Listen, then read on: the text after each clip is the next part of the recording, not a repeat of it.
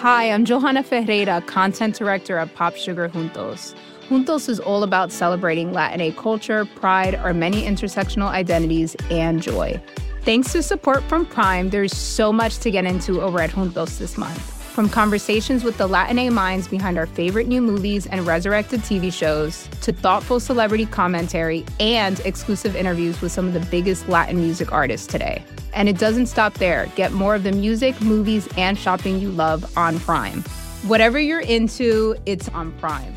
Visit amazon.com slash prime to get more of whatever you're into from streaming to shopping. And get all of our latest coverage at popsugar.com slash juntos.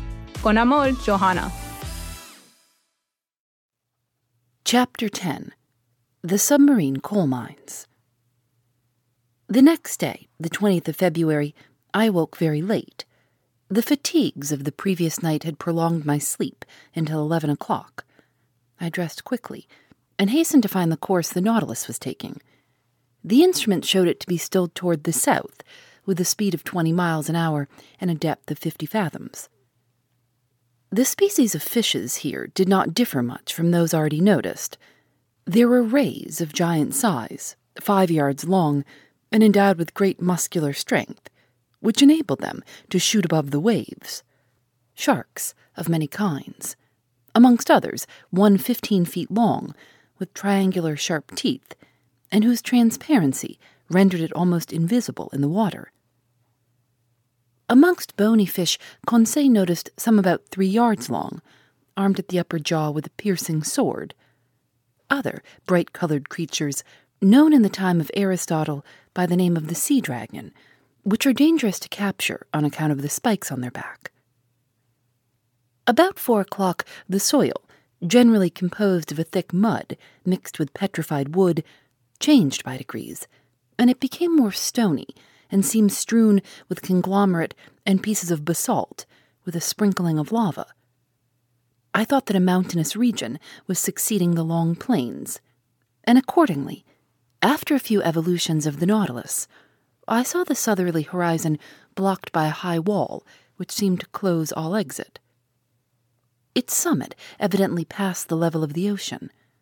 It must be a continent, or at least an island, one of the Canaries, or one of the Cape Verde Islands. The bearings not being yet taken, perhaps designedly, I was ignorant of our exact position. In any case, such a wall seemed to me to mark the limits of that Atlantis, of which we had in reality passed over only the smallest part. Much longer should I have remained at the window, admiring the beauties of sea and sky, but the panels closed. At this moment, the Nautilus arrived at the side of this high, perpendicular wall. What it would do, I could not guess. I returned to my room. It no longer moved. I laid myself down with the full intention of waking after a few hours' sleep, but it was eight o'clock the next day when I entered the saloon. I looked at the manometer. It told me that the Nautilus was floating on the surface of the ocean. Besides, I heard steps on the platform. I went to the panel. It was open, but instead of broad daylight as I expected, I was surrounded by profound darkness. Where were we? Was I mistaken? Was it still night? No, not a star was shining, and night has not that utter darkness. I knew not what to think when a voice near me said, Is that you, Professor? Ah, Captain, I answered. Where are we? Underground, sir. Underground, I exclaimed. And the Nautilus floating still. It always floats. But I do not understand. Wait a few minutes. Our lantern will be lit, and if you like light places, you will be satisfied. I stood on the platform and waited. The darkness was so complete that I could not even see Captain Nemo, but looking to the zenith, exactly above my head, I seemed to catch an undecided gleam, a kind of twilight filling a circular hole. At this instant the lantern was lit, and its vividness dispelled the faint light. I closed my dazzled eyes for an instant, and then looked again. The Nautilus was stationary, floating near a mountain which formed a sort of quay. The lake, then, supporting it, was a lake imprisoned by a circle of walls, measuring two miles in diameter and six in circumference. Its level, the manometer showed, could only be the same as the outside level, for there must necessarily be a communication between the lake and the sea. The high partitions, leaning forward on their base, grew into a vaulted roof, bearing the shape of an immense funnel turned upside down, the height being about five or six hundred yards. At the summit was a circular orifice, by which I had caught the slight gleam of light, evidently daylight. Where are we? I asked. In the very heart of an extinct volcano, the interior of which has been invaded by the sea after some great convulsion of the earth. While you were sleeping, Professor, the Nautilus penetrated to this lagoon by a natural canal, which opens about ten yards beneath the surface of the ocean. This is its harbor of refuge, a sure, commodious, and mysterious one, sheltered from all gales. Show me, if you can, on the coast of any of your continents or islands, a road which can give such perfect refuge from all storms.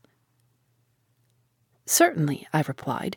You are in safety here, Captain Nemo. Who could reach you in the heart of a volcano?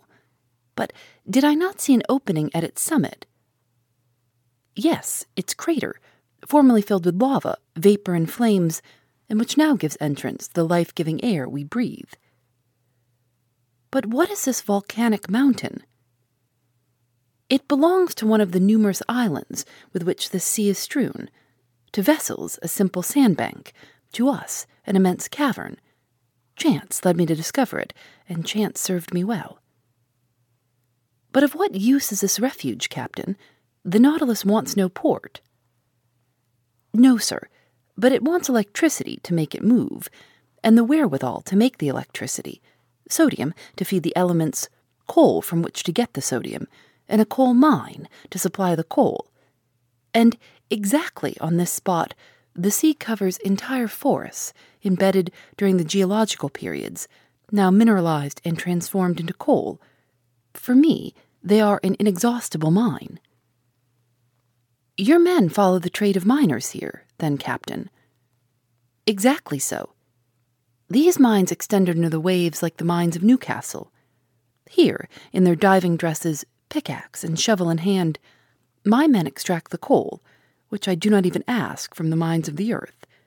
When I burn this combustible for the manufacture of sodium, the smoke escaping from the crater of the mountain gives it the appearance of a still active volcano. And we shall see your companions at work. No, not this time at least, for I am in a hurry to continue our submarine tour of the earth, so I shall content myself with drawing from the reserve of sodium I already possess. The time for loading is one day only, and we continue our voyage. So if you wish to go over the cavern and make the round of the lagoon, you must take advantage of today, Monsieur Aronnax. I thanked the captain and went to look for my companions, who had not yet left their cabin. I invited them to follow me without saying where we were. They mounted the platform. Conseil, who was astonished at nothing, seemed to look upon it as quite natural that he should wake under a mountain after having fallen asleep under the waves. But Ned Land thought of nothing but finding whether the cavern had an exit. After breakfast, about ten o'clock, we went down onto the mountain. Here we are, once more on land, said Conseil. I do not call this land, said the Canadian, and besides, we are not on it, but beneath it. Between the walls of the mountains and the waters of the lake lay a sandy shore, which, at its greatest breadth, measured 500 feet. On this soil, one might easily make the tour of the lake, but the base of the high partitions was stony ground, with volcanic locks and enormous pumice stones lying in picturesque heaps. All these detached masses, covered with enamel, polished by the action of the subterraneous fires, shone resplendent by the light of our electric lantern. The mica dust from the shore, rising under our feet, flew like a cloud of sparks. The bottom now rose sensibly, and we soon arrived at long, circuitous slopes, or inclined planes, which shook us higher by degrees. But we were obliged to walk carefully among these conglomerates, bound by no cement, the feet slipping on the glassy crystal, feldspar, and quartz. The volcanic nature of this enormous excavation was confirmed on all sides, and I pointed it out to my companions. Picture to yourselves, said I, what this crater must have been when filled with boiling lava, and when the level of the incandescent liquid rose to the orifice of the mountain, as though melted on the top of a hot plate. I can picture it perfectly, said Conseil. But, sir, will you tell me why the great architect has suspended operations, and how it is that the furnace is replaced by the quiet waters of the lake? Most probably, Conseil, because some convulsion beneath the ocean produced that very opening which has served as a passage for the Nautilus. Then the waters of the Atlantic rushed into the interior of the mountain. There must have been a terrible struggle between the two elements, a struggle which ended in the victory of Neptune. But many ages have run out since then, and the submerged volcano is now a peaceable grotto. Very well, replied Ned Land. I accept the explanation, sir. But in our own interests, I regret that the opening of which you speak was not made above the level of the sea. But, friend Ned, said Conseil, if the passage had not been under the sea, the Nautilus could not have gone through it.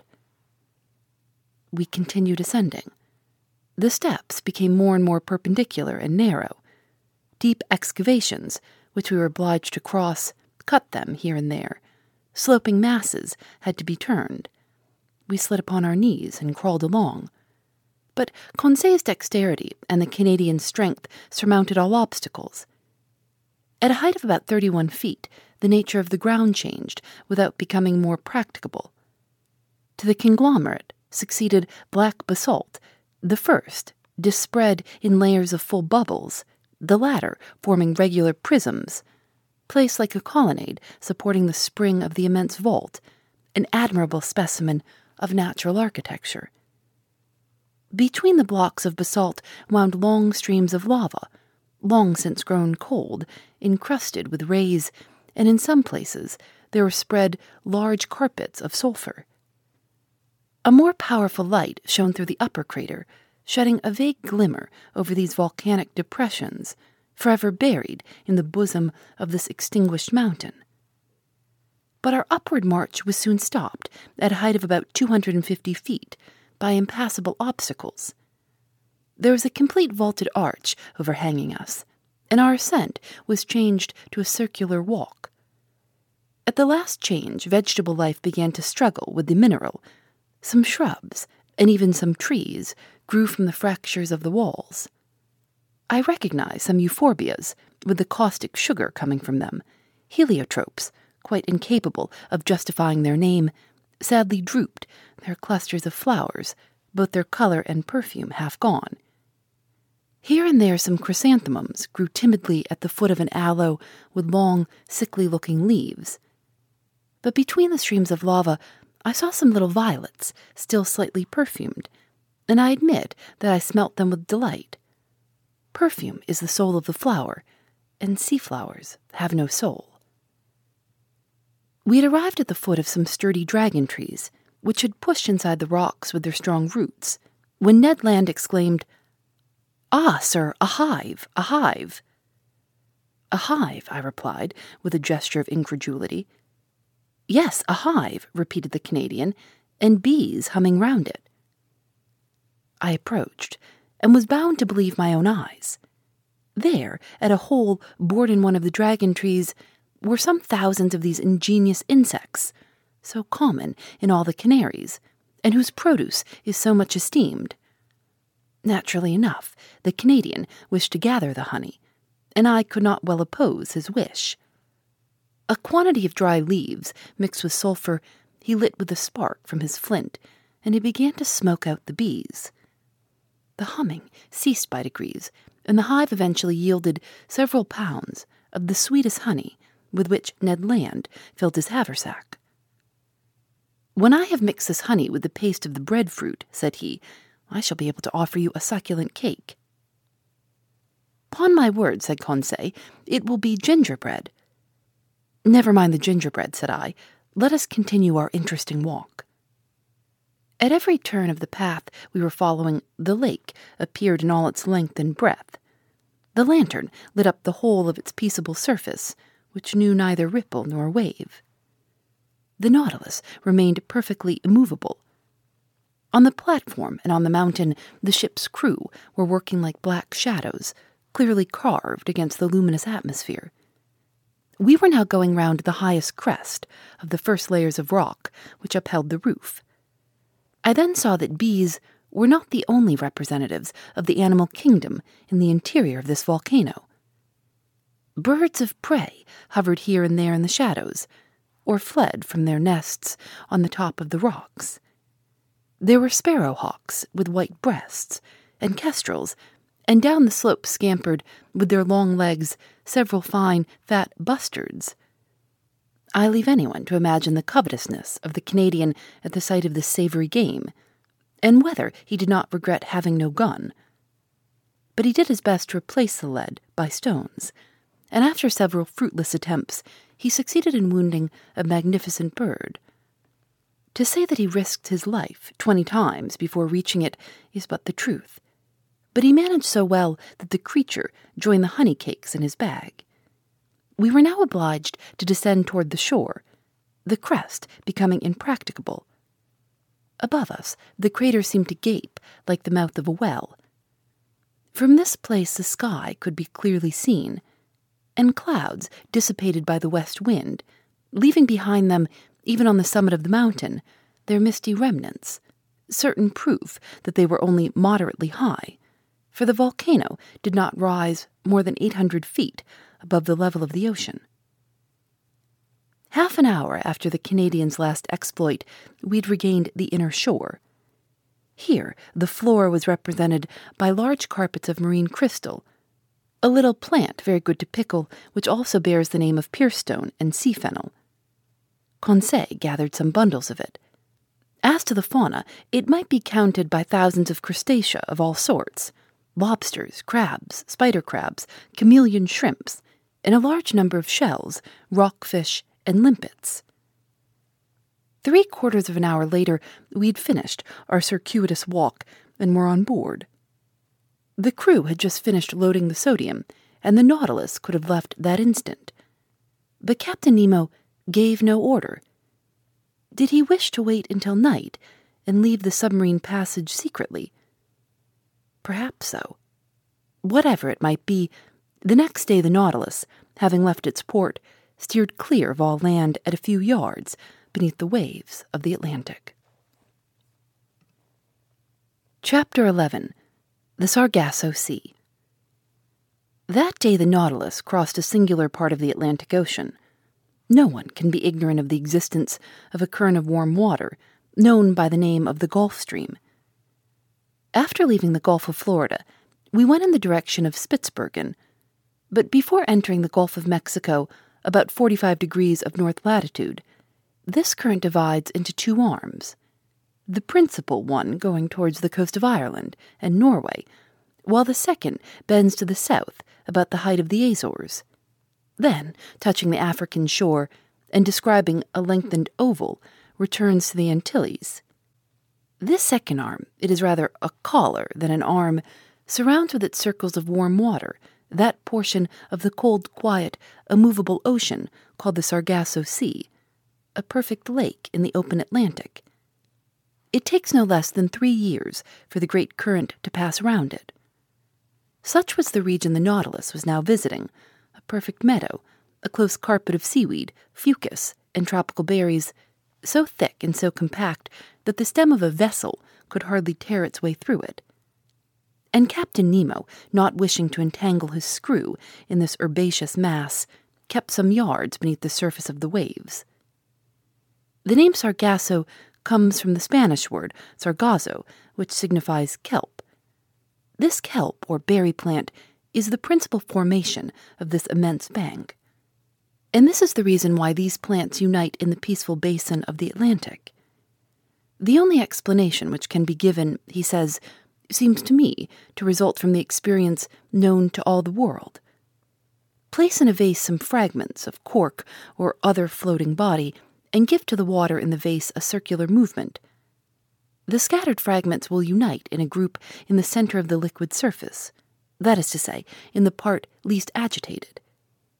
In the phenomenon we are considering, the Atlantic is the vase, the Gulf Stream, the circular current, and the Sargasso Sea, the central point at which the floating bodies unite.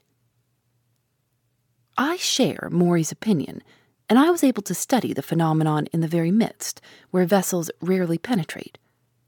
Above us floated products of all kinds, heaped up among these brownish plants. Trunks of trees torn from the Andes or the Rocky Mountains, and floated by the Amazon or the Mississippi. Numerous wrecks, remains of keels or ships' bottoms, side planks stove in, and so weighted with shelves and barnacles that they could not again rise to the surface.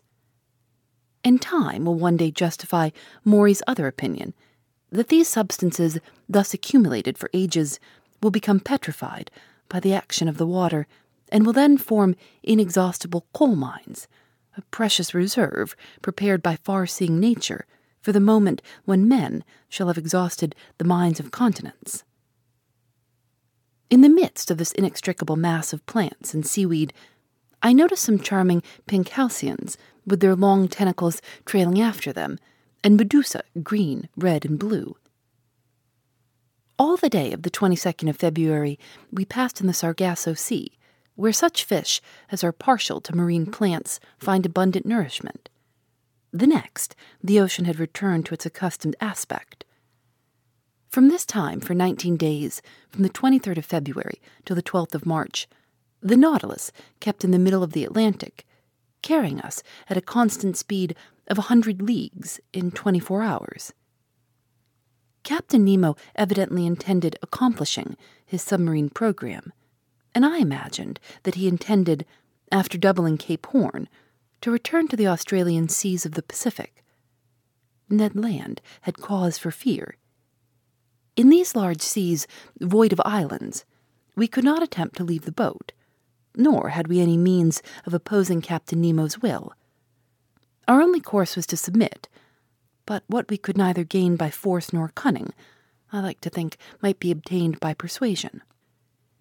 This voyage ended, would he not consent to restore our liberty under an oath never to reveal his existence, an oath of honor which we should have religiously kept. But we must consider that delicate question with the captain. But was I free to claim this liberty? Had he not himself said from the beginning, in the firmest manner, that the secret of his life exacted from him our lasting imprisonment on board the Nautilus? And would not my four months' silence appear to him a tacit acceptance of our situation? and would not a return to the subject result in raising suspicions which might be hurtful to our projects, if at some future time a favorable opportunity offered to return to them? During the nineteen days mentioned above, no incident of any kind happened to signalize our voyage. I saw little of the captain. He was at work. In the library, I often found his books left open, especially those on natural history. My work on submarine depths conned over by him, was covered with marginal notes, often contradicting my theories and systems. But the captain contented himself with thus purging my work. It was very rare for him to discuss it with me. Sometimes I heard the melancholy tones of his organ, but only at night, in the midst of the deepest obscurity, when the Nautilus slept upon the deserted ocean. During this part of our voyage, we sailed whole days on the surface of the waves. The sea seemed abandoned. A few sailing vessels on the road to India were making for the Cape of Good Hope. One day we were followed by the boats of a whaler, who, no doubt, took us for some enormous whale of great price. But Captain Nemo did not wish the worthy fellows to lose their time and trouble, so ended the chase by plunging under the water. Our navigation continued until the 13th of March. That day, the Nautilus was employed in taking soundings, which greatly interested me. We had then made about 13,000 leagues since our departure from the high seas of the Pacific. The bearings gave us 45 degrees 37 south latitude and 37 degrees 53 west longitude. It was the same water in which Captain Denham of the Herald sounded 7,000 fathoms without finding the bottom. There, too, Lieutenant Parker of the American frigate Congress could not touch the bottom with 15,140 fathoms. Captain Nemo intended seeking the bottom of the ocean by a diagonal sufficiently lengthened by means of lateral planes placed at an angle of 45 degrees with the waterline of the Nautilus. Then the screw set to work at its maximum speed, its four blades beating the waves with an indescribable force. Under this powerful pressure, the hull of the Nautilus quivered under the water. At 7,000 fathoms, I saw some blackish tops rising from the midst of the waters. But these summits might belong to high mountains, like the Himalayas or Mont Blanc, even higher, and the depth of the abyss remained incalculable. The Nautilus descended still lower, in spite of the great pressure. I felt the steel plates tremble at the fastenings of the bolts. Its bars bent, its partitions groaned. The windows of the saloon seemed to curve under the pressure of the waters. And this firm structure would doubtless have yielded if, as its captain had said, it had not been capable of resistance like a solid block. We had attained a depth of 16,000 yards, four leagues, and the sides of the Nautilus then bore a pressure of 1,600 atmospheres. That is to say, 3,200 pounds to each square two fifths of an inch of its surface. What a situation to be in, I exclaimed, to overrun these deep regions where man has never trod. Look, Captain, look at these magnificent rocks, these uninhabited grottos these lowest receptacles of the globe where life is no longer possible. What unknown sights are here? Why should we be unable to preserve a remembrance of them? Would you like to carry away more than the remembrance? said Captain Nemo. What do you mean by those words? I mean to say that nothing is easier than to make a photographic view of this submarine region. I had not time to express my surprise at this new proposition when, at Captain Nemo's call, an objective was brought into the saloon. Through the widely opened panel, the liquid mass was bright with electricity, which was distributed with such uniformity that not a shadow was to be seen in our manufactured light. The Nautilus remained motionless, the force of its screw subdued by the inclination of its planes. The instrument was propped on the bottom of the oceanic site, and in a few seconds we'd obtained a perfect negative. But the operation being over, Captain Nemo said, Let us go up. We must not abuse our position, nor expose the Nautilus too long to such great pressure. Go up again, I exclaimed. Hold well on. I had not time to understand why the captain cautioned me thus, when I was thrown forward on to the carpet at a signal from the captain, its screw was shipped, and its blades raised vertically. The Nautilus shot into the air like a balloon. Nothing was visible, and in four minutes it had shot through the four leagues which separated it from the ocean, and after emerging like a flying fish, fell, making the waves rebound to an enormous height. Hey, this is Scott Galloway, author, professor, entrepreneur, and most importantly, host of the Prop G podcast. We got a special series running on right now called The Future of Work, where I answer all your questions on surprise, the future of work. Questions including what are we missing when we work remotely, or how do we handle work life balance when a major opportunity comes knocking? From the provocative to the technical, we're offering insights you won't want to miss. So tune in to the future of work, a Prop G Pod special sponsored by Canva. You can find it on the Prop G Pod wherever you get your podcasts. Phoebe Reads a Mystery is recorded in the studios of North Carolina Public Radio WUNC.